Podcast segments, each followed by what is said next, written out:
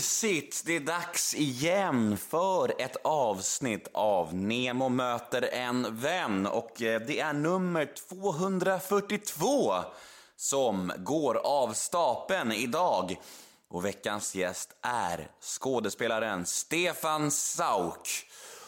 Och Dagens avsnitt är ett podmi exklusivt avsnitt, vilket betyder att ni måste ladda ner podmi appen eller gå in på podmi.com för att lyssna på detta avsnittet i sin helhet.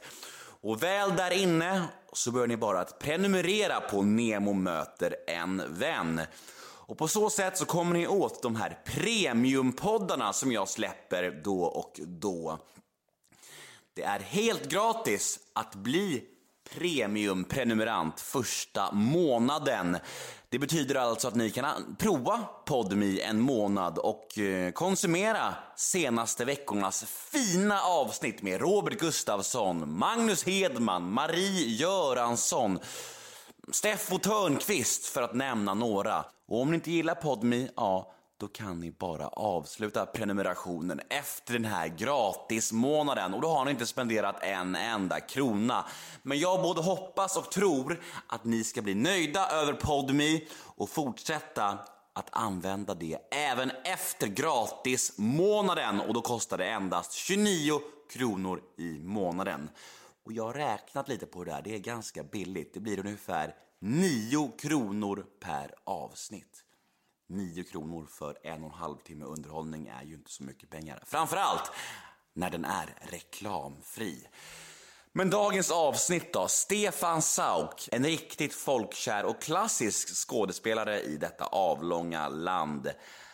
Han har varit med i Yrrol, han har varit med i Stjärnorna på slottet och det är bara att skrapa lite på ytan. Han har verkligen gjort mycket genom åren och vi kommer prata om hela hans karriär i den här podden. Jag heter Nemo Hedén på Instagram och ni får gärna följa mig där. Och vill ni mig något så finns jag på Gmail. Och adressen är kort och gott nemohedén gmail.com.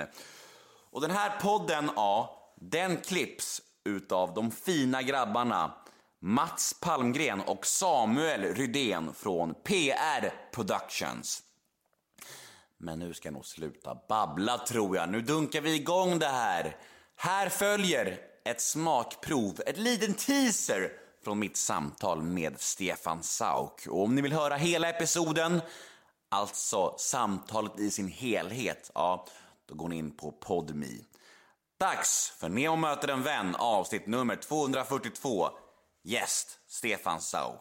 Rulla jingeln. Nemo är en kändis, den största som vi har. Nu ska han snacka med en kändis och göra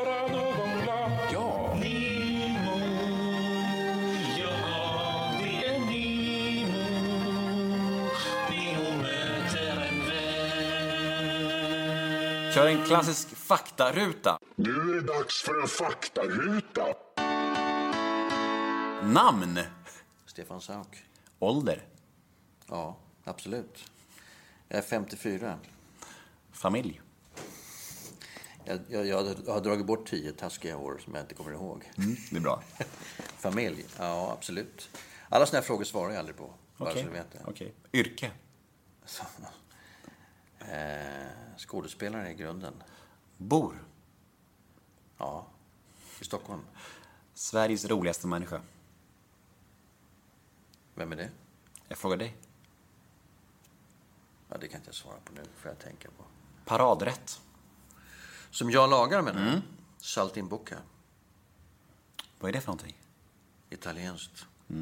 Misstänkte det. Vilken svensk kändis är du mest trött på att läsa om i media? Det finns flera, så att jag tänker inte peka ut någon.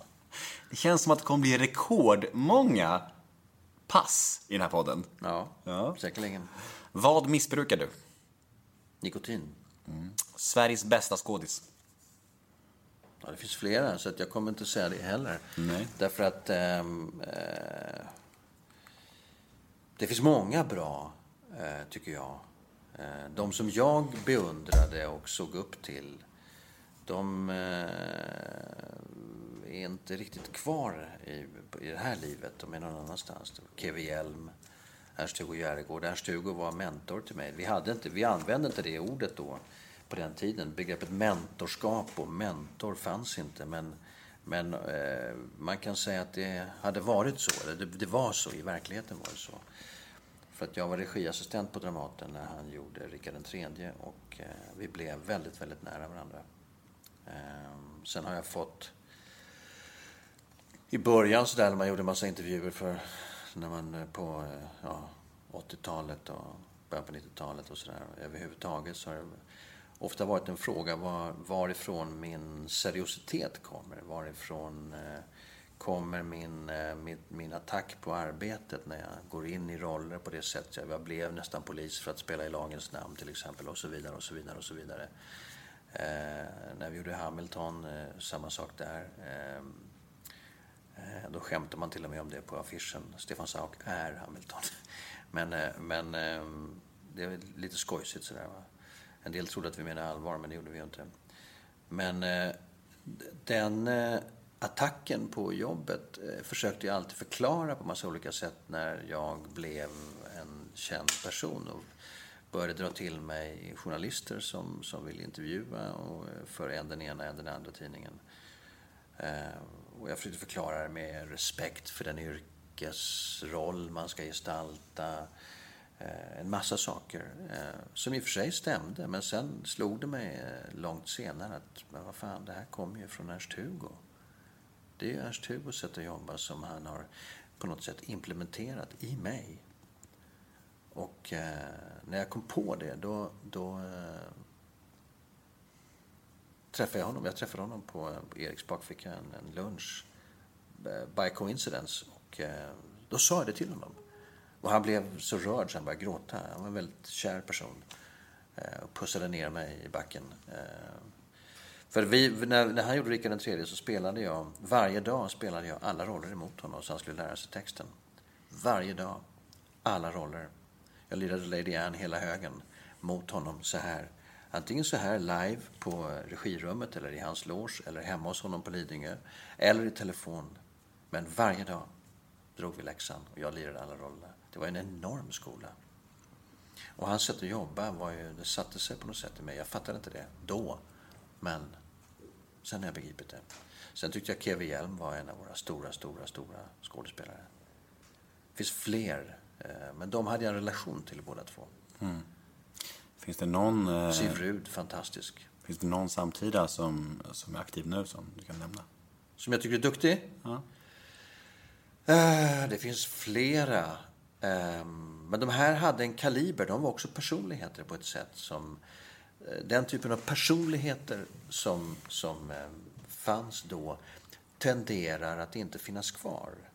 Just av det som skälet som vi pratade om tidigare, politisk korrekthet, vi får inte sticka ut, inte rädda för att säga vad vi tycker, vi ska passa in och vi ska inte liksom ta plats och vi ska bla bla bla, vi ska bla bla bli och hej och hå.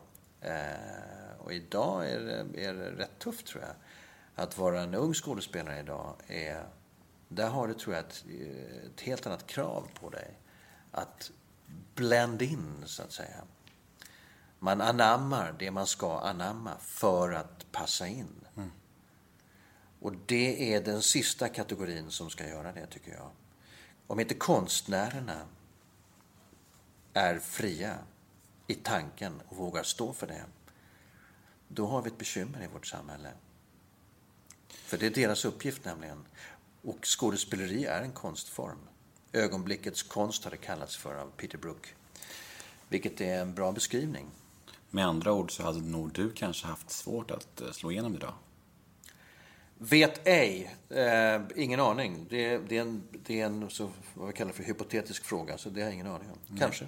Mm. Idag har man det var mer, mer det, går, det går historier om mig som jag liksom hör, jaha, oj, har jag gjort det? Nej, mm. det kan inte stämma. Och sen så, with a little twist, en historia förändras också med tid, så det kan ju mm. bli... Viskeffekten. Exakt. Eh, ja, du överlevde faktarutan. Det var ju fint. Eh, Eller hur?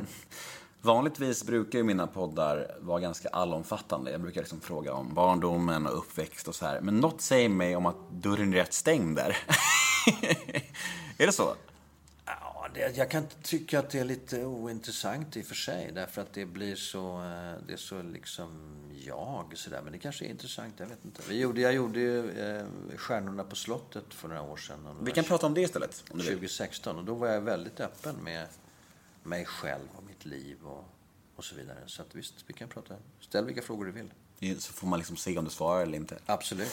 Eh, vi kan börja lite om, eh, om barndomen. För jag är nyfiken på, du har ju varit aktiv ganska länge och, och du har ju pratat en del om barndomen, eller framförallt då i Stjärnorna på slottet där du var väldigt bjussig. Dina perspektiv eh, från din barndom, hur du, hur du minns din barndom, har, de, har de minnena förändrats med åren? Har du samma bild av din barndom idag som du hade för liksom 30 år sedan? Eller har det ändrats? Ja, det är samma. Fast lite blurrigare kanske. För att det har gått tid. Men eh, ja, på ett sätt och på ett annat sätt så idag kan jag känna... Eh, för jag har varit med om några saker som har gjort att jag har känt att just det, det finns en exit här i livet. Vi kommer alla att lämna. Det är den enda rättvisan och enda jämlikheten som egentligen existerar.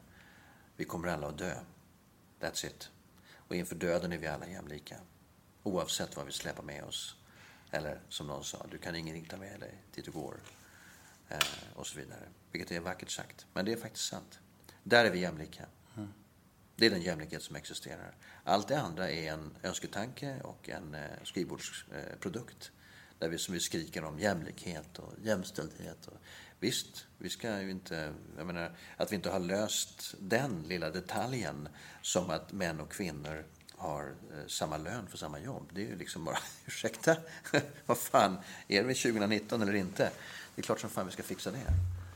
Det är fortfarande så att det skiljer över 20 procent bara inom eh, Visita, alltså eh, hotell och restaurang, mellan män och kvinnor.